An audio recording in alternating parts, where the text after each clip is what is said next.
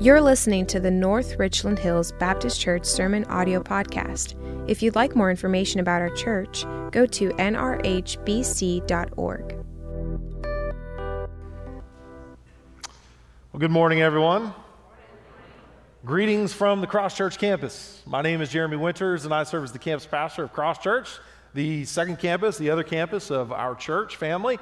Uh, just want to thank y'all for letting me be here. Um, I guess Scott had a little too much turkey this weekend uh, and called in the lefty. All right. Uh, no, I'm kidding. I'm kidding. Um, just uh, today, we're going to be closing out and ending our sermon series on spiritual warfare. Up until now, we've been in Ephesians chapter 6, verses 10 through 20, which is where our reading was just a moment ago. And we've looked at how Paul has been instructing the church, instructing believers, instructing you and I to stand firm against the, the strategies and the tactics of the enemy to deceive the nations. And that we do that by being equipped with God's armor uh, to help us kind of stand fast and, and to handle his advances and his attacks. And that's kind of our responsibility that, that spiritual warfare is real. We're in the middle of it. And so we've got to gear up and be ready to stand firm in this fight uh, against the enemies of God. And the letter that we've been looking at in Ephesians chapter 6 is a letter from Paul, who is in prison writing to this church that he knows so well and loves so dearly in the city of Ephesus, instructing them of these things. That as they live, as they endure, as they bear witness to Jesus Christ, that they're in the middle of spiritual warfare, and that you and I are as well.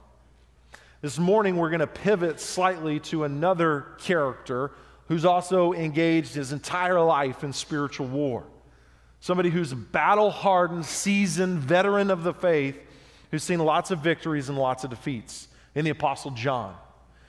You may know John. He's the beloved disciple. He's a part of the big three of the disciples Peter, James, and John, right? He gets that, that, that name, the beloved. It's him that, that Jesus entrusts his mother Mary uh, to when he's dying on the cross. He's trained by Jesus for over three years on how to handle spiritual warfare, how to engage the enemy, how to advance the gospel and the mission.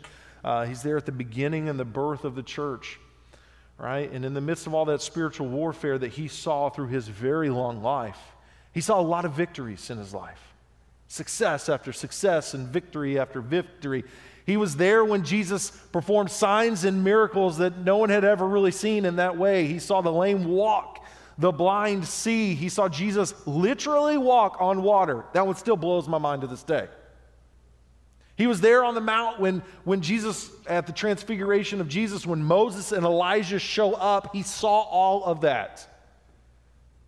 He was there when his friend, his teacher, his Savior was crucified on the cross. He stood there and watched. But he was also there when Jesus was resurrected to new life as well.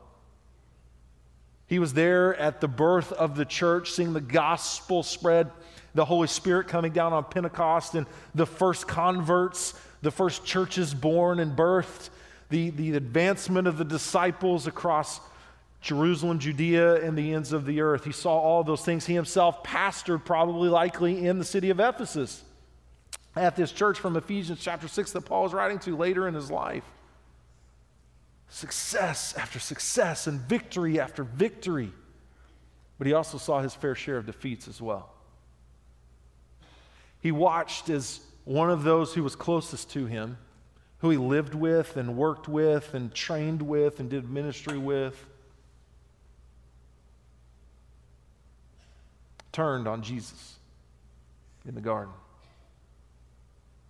He watched as, and heard and received notes and letters as, as the disciples were spread and dispersed and exiled from the city of Jerusalem because of persecution.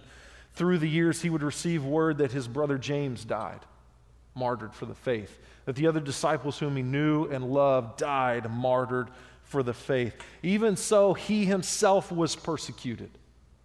Church history would tell us that they tried to martyr John as well. They literally tried to boil him alive, and it didn't work. So they exiled him on an island of Patmos to live out his days.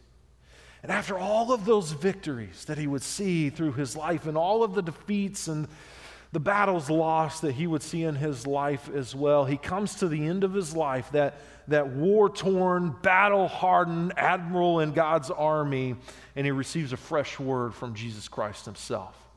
If you got your Bibles with you, I'd invite you to open up with me to Revelation chapter 19. Revelation chapter 19. You're not familiar with where that is, that's the very last book in the New Testament in the Bible. It's probably like the last two or three pages. Depending on how big your font in your Bible is or how many study notes you have, it might be a little bit further back than that. But Revelation chapter 19, we're going to be picking up in verse 11 this morning. See, in the book of Revelation, Jesus pulls back the curtain and shows John and shows us everything, after everything that John has endured, after all the victories, after all the defeats that he's endured, Jesus promises John and he promises you and I, battle hardened soldiers, that there will certainly be an end to spiritual warfare. There is a day coming when the war will be over. Woo! I'm excited about that. And when Christ finally does come and usher in the end of spiritual warfare, there will be rest for you and I who have been engaged in spiritual warfare for our entire lives. Believer, I'm here to remind you today that it's not about your victories, it's not about your defeats, but it's about the ultimate victory of Jesus Christ when he returns. So look with me at Revelation chapter 19, beginning in verse 11. We're going to look first at the king's arrival. The king's arrival, beginning in verse 11. Then I saw heaven opened, and behold, a white horse, the one sitting on it called Faithful and True. And in righteousness he judges and makes war. His eyes are like a flame of fire, and on his head are many diadems or crowns. And he has a name written that no one knows but himself. He is clothed in a robe dipped in blood, and the name by which he is called is the Word of God. And the armies of heaven, arrayed in fine linen, white and pure, were following him on white horses. And from his mouth comes a sharp sword with which to strike down the nations, and he will rule them with an iron rod.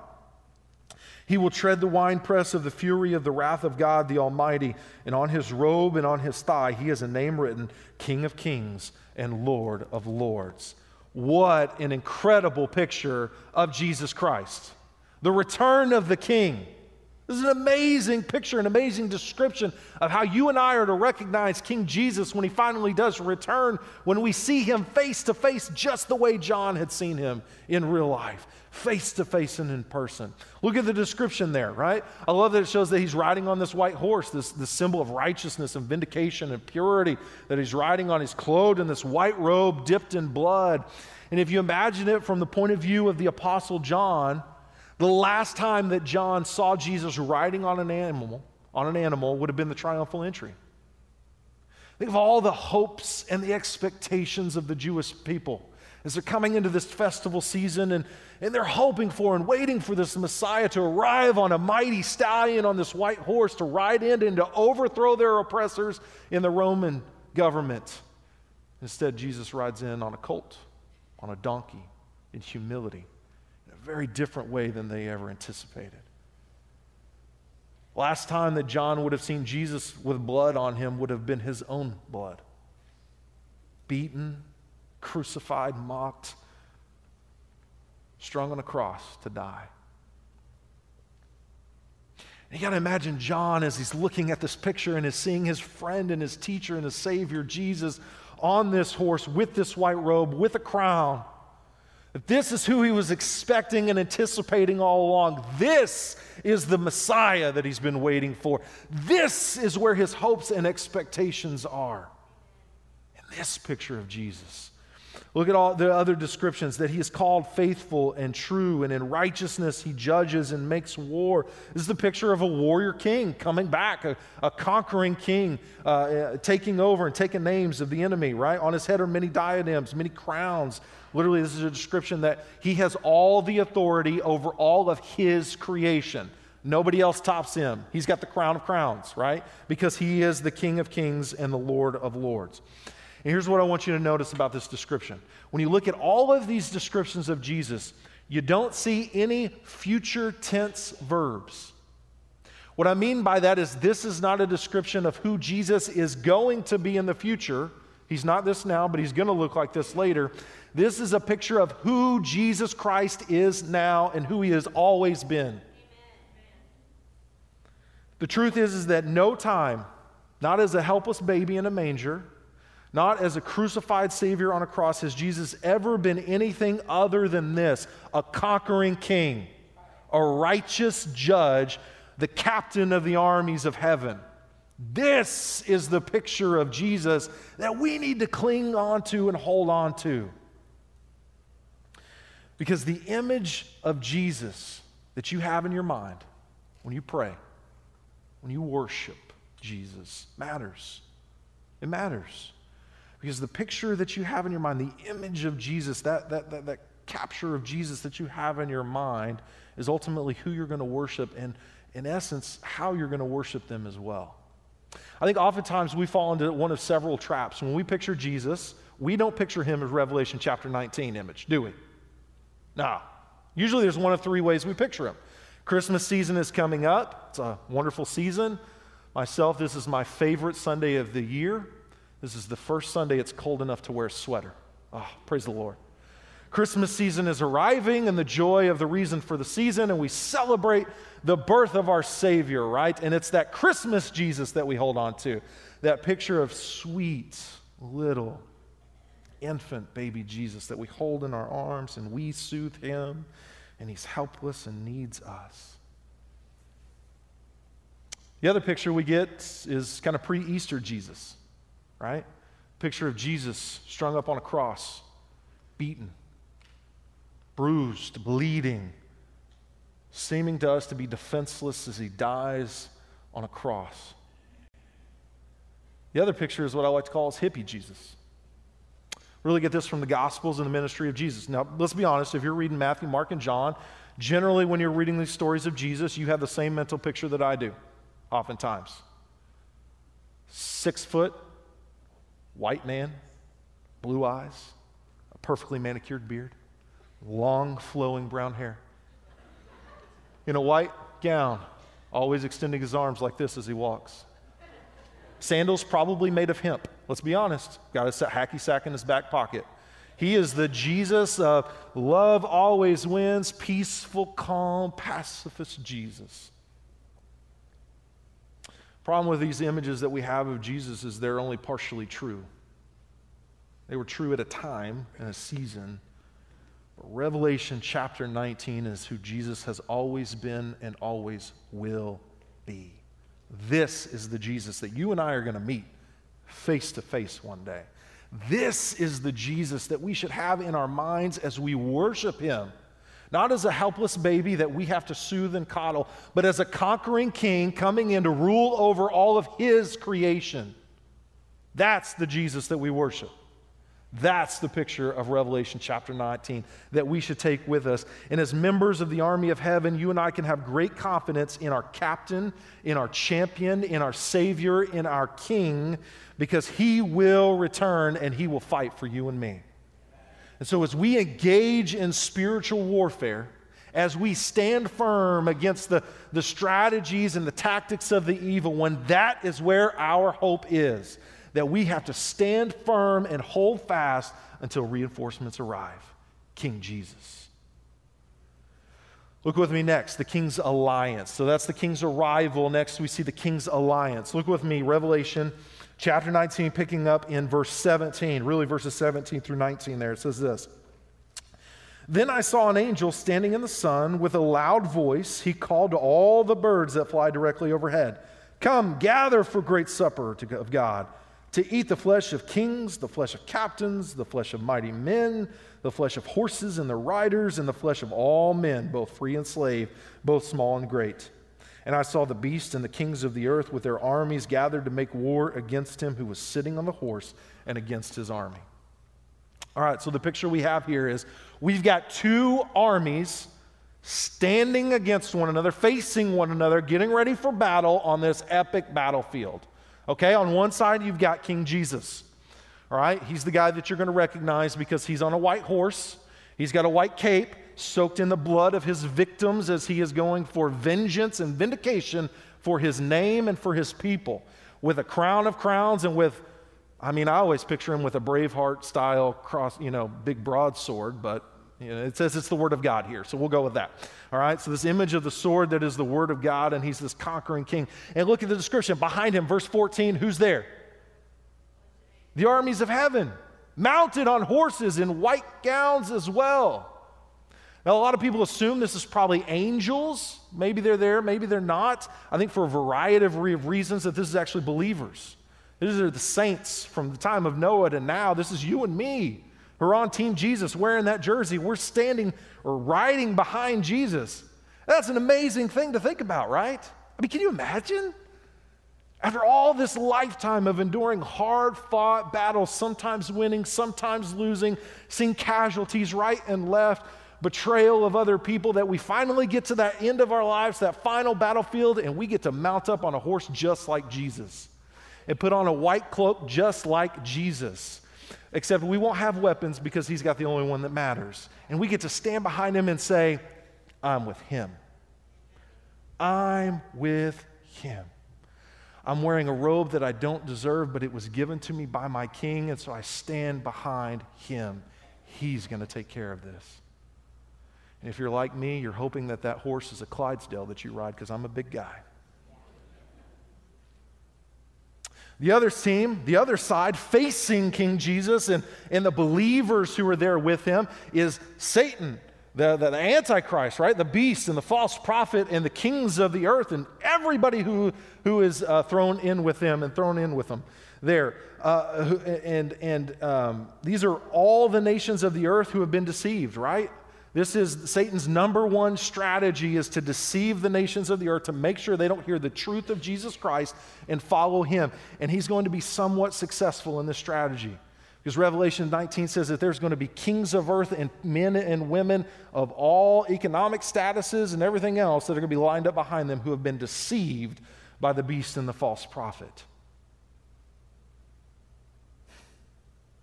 The weird thing about this is, as we stand there, if you're on Team Jesus and you're lined up behind him on your white horse with your white cloak, watching Jesus do his thing, you're going to look out across that battlefield and you're going to see people that you know. Maybe you're going to see a mom or a dad, maybe a brother or sister, the person you sit next to in class, the coworker at work that you never got around to talking to the guy at Home Depot who helps you fix everything. There are going to be people over there who have never heard the name of Jesus Christ before, so never had a chance to follow Jesus. There are going to be people there who heard the name of Jesus Christ and heard the gospel, but were unwilling to repent of their sins and in faith believe in Jesus Christ, who willingly oppose him. Some of them we're going to recognize, some of them we won't. And as these two armies line up against each other, look what happens next. It starts there in verse 17, right? This is, this is I love this part. Okay, this is good. This is good. God sends an angel of the Lord with a message, right? It says that the angel is what? It's kind of standing in the sun, right? Everybody can see this angel. Everybody can hear this angel. And I want you, I want you to notice what this angel doesn't do. He doesn't look only at the armies against Jesus and start talking trash to them, okay? Instead, he looks at the birds of the air and says, Hey, birds, come here. Gather around, little chitlins. Come on. There's a feast waiting for you. The battle hasn't started yet, but it's time to come on in for the feast. It's that guaranteed and that certain who's going to win this war that the angel, with a message from the Lord, says, Bring in the janitors and the hazmat suits before the battle even starts and go ahead and start cleaning up. This thing is over, it's done. In college, I went to Oklahoma Baptist University, go Bison. We love basketball. You know why we love basketball? There was no football. And basketball is the greatest sport. Uh, and so there was this thing that we did, and I'm sure other schools do this and stuff, but this was one of our things that about halfway through fourth quarter or something like that, if we knew, if it was certain like there was no chance the other team was coming back. We had our foot on their throats and hitting the gas pedal. This thing is done. We're 20 plus point margin win at that point. All the student section who are standing up pull out all their keys. We all bring a big old load of keys that day. And we start shaking them. Start chanting, Go start the bus.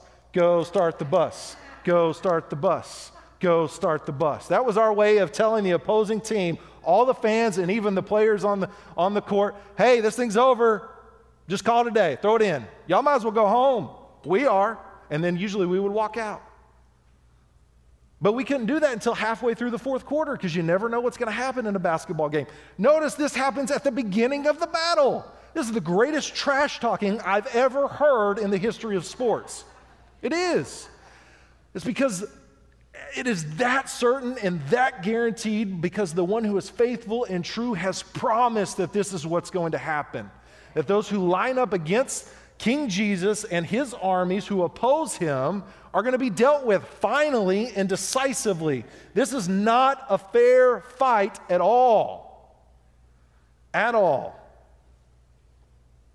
So let me make one thing absolutely perfectly still clear about this.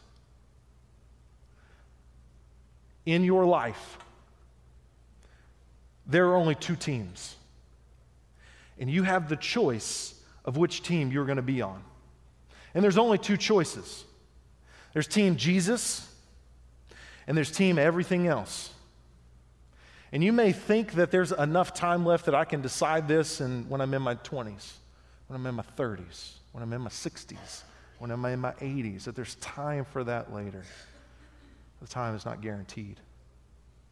And if you don't make a decision, a genuine decision to follow Jesus, a decision will be made for you and you'll find yourself on the opposite side one day. There's still time to choose which jersey you're going to put on, which captain and king you're going to represent and pledge your fealty and loyalty and submit your life to. So when you put on that Jesus jersey, right, what you're doing is you're, you're declaring to the world in whom you believe and to whom you belong. You're making a statement to the world, to those who know you and those who love you and those who don't know you. This is the person that I put all of my hope and my trust and my expectation in. When life is terrible, when I'm experiencing my defeats, this is who I depend on. When life is great and I'm experiencing victories, this is how I give glory to. There's only two choices. And at some point in your life, you are going to have to make a decision. Which team are you going to be on? Which side of the battle are you going to find yourself one day? Look with me next at the king's attack. The king's attack, picking up in verse 20. And the beast was captured, and with it the false prophet, who, uh, who in its presence had done the signs by which he deceived those who had received the mark of the beast and those who worshipped in its image. These two were thrown alive into the lake of fire that burns with sulfur, and the rest were slain by the, wor- or by the sword that came from the mouth of him who was sitting on the horse, and all the birds were gorged with their flesh. That is a scene. That is a scene. When I read this story, I can't help but think of one of the greatest moments in cinematic history. Happened a couple of years ago with the release of Avengers Endgame. For those of you who don't know what Avengers is, you don't know what the Marvel Cinematic Universe is, let me set it up for you a little bit, okay? Marvel Cinematic Universe is the story of over 20 movies telling kind of one unified story, very much like the Bible, right? Lots of characters, one unified story. We get characters like Captain America, the real hero, Iron Man, the true villain of the story, Thor, and everybody else, right? and they're waging this epic battle against the big bad guy. His name's Thanos. He's trying to wipe out half of the universe's population. He's a bad dude, and it's going to take all of them. And in this final fight scene, the, the, the last battle scene that happens in this epic war, there's this wonderful scene where it's like it's Captain America against Thanos, and it's just the two of them. And Thanos keeps punishing Captain America over and over and over again. And there's this moment where Captain America picks himself up and he looks at him and he goes, I can do this all day. But you and I, as the audience, know he can't. It's like one more punch and he's down for the count, and this thing is over unless help arrives. And in that moment, the tide turns because portals open up. You know, it's sci-fi. And armies of every uh, every Avenger and every hero and every soldier from all the last 20 some odd movies come out of these portals and stand behind Captain America and they go, "Avengers assemble." And you know the tide has turned. You get goosebumps thinking about it. Because you know the bad guy's going to finally lose because reinforcements finally arrive to help Captain America. Far too often we think of Revelation 19 in terms of Avengers Endgame, where Jesus is Captain America and he's on the ropes and he needs help and reinforcements from us, the armies of angels. That you and I have a role in this final battle. And that couldn't be further from the truth. In, in reality, this is more like David versus Goliath, where the sole soldier steps out of the battlefield in front of the armies and takes on the big bad guy all by himself because he's the only one that can. Believer, don't overestimate your own importance. It's not about your victories, it's not about your defeats. It's about the victory that only Jesus Christ can and will secure. He doesn't need your help. Did you notice that we don't have any weapons in that picture? Because we're not going to be doing any fighting. You and I are simply there to bear witness to the victory that Jesus will secure all by himself. It's certain. We also tend to think of a lot of this as an epic struggle, unfortunately, between two equal opponents, right? It's like Jesus and Satan, and they're out there and there are these equal forces and they're mixing it up, and the, the battle goes on for hours and days, and it's even handed. And then finally, at the last moment, Jesus delivers the striking blow after days of this grudge match, and he goes down and he's all tired. But again, it's like David versus Goliath, where Jesus steps out and with a singular decisive strike knocks down the enemy.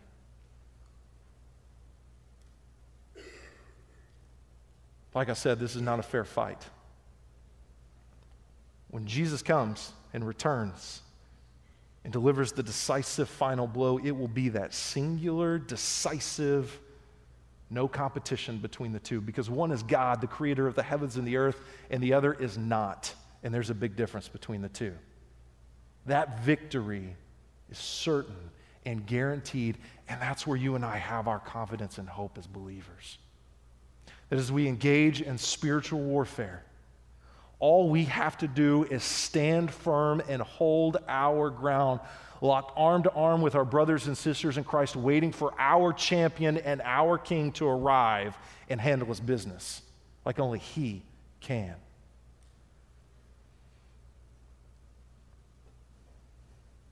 Over the last few years, uh, we've been kind of taken by this uh, famous musical that's going on called Hamilton. If you've got Disney Plus, you've probably seen it at this point. Um, it tells this story in musical form and rap form, which is a lot of fun to listen to and to watch, of Alexander Hamilton.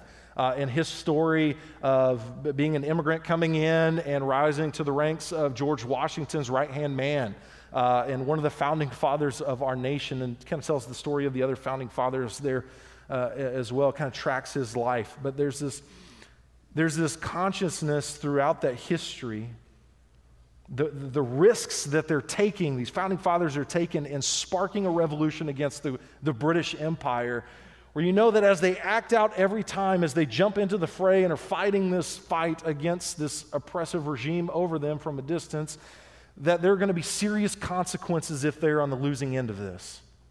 Economic consequences, relational consequences, probably their life. This is mutiny after all. And yet, there's this common theme throughout Alexander Hamilton's life and, and, many of the founding fathers where they're willing to risk those things regardless because at the end of the day, they want to be on the right side of history. That when they're dead and that when they're gone, they want future generations to look back on them and say they were on the right side. They acted at the right moment, at the right time, and did the right thing, and it changed everything. And so they were willing to do anything for that. I want to ask you one simple question this morning Are you on the right side of human history? There's no more question more important than that. When the day comes when you've endured spiritual warfare for your entire life and you find yourself on the battle, final battlefield, will you find yourself standing behind King Jesus or the opposing armies, the enemies of God? Where do you find yourself right now? Are you on Team Jesus wearing his jersey, or are you wearing some other jersey of some other person that doesn't compare to him? If you have no idea, if you're standing on the opposing army or you think you're a bystander and don't know what's going on, the day is not too late for you to make a decision to follow Jesus Christ, to repent of your sins and to believe by faith that Jesus really did live, that he really did die, that he really was resurrected to life, and in that, that he took care of your sin problem and your punishment, and because of him, you can have his righteousness on your life and be restored in a right relationship with God himself. That is the hope of Jesus Christ. That is the hope that you have today. And it's not too late for you to decide which side you're going to be on. There's only one winning side, there's only one right side King Jesus. For the believers in the room, you know where you are, you know where you stand. You know you're going to be on that white horse, that white Clydesdale with your white cloak, standing and watching and bearing witness to Jesus Christ and the victory that he's going to secure in this final battle all by himself. How's the war going right now? How's the, how are the spiritual warfare battles that you're experiencing in your life going? Are you seeing successes? Are you seeing victories? Are you seeing moments in your life where God is delivering you and providing for you, and it's only by His grace that you're able to see victories and success? seeing people come to faith in Jesus Christ, people discipled into maturity in the faith. How is that going for you? Are you experiencing defeats? Experiencing losses and casualties, injuries along the way? If so, that's okay. Our confidence and our hope is that one day the King will return, and that you and I only have to stand firm long enough for him to arrive. Which side are you on today?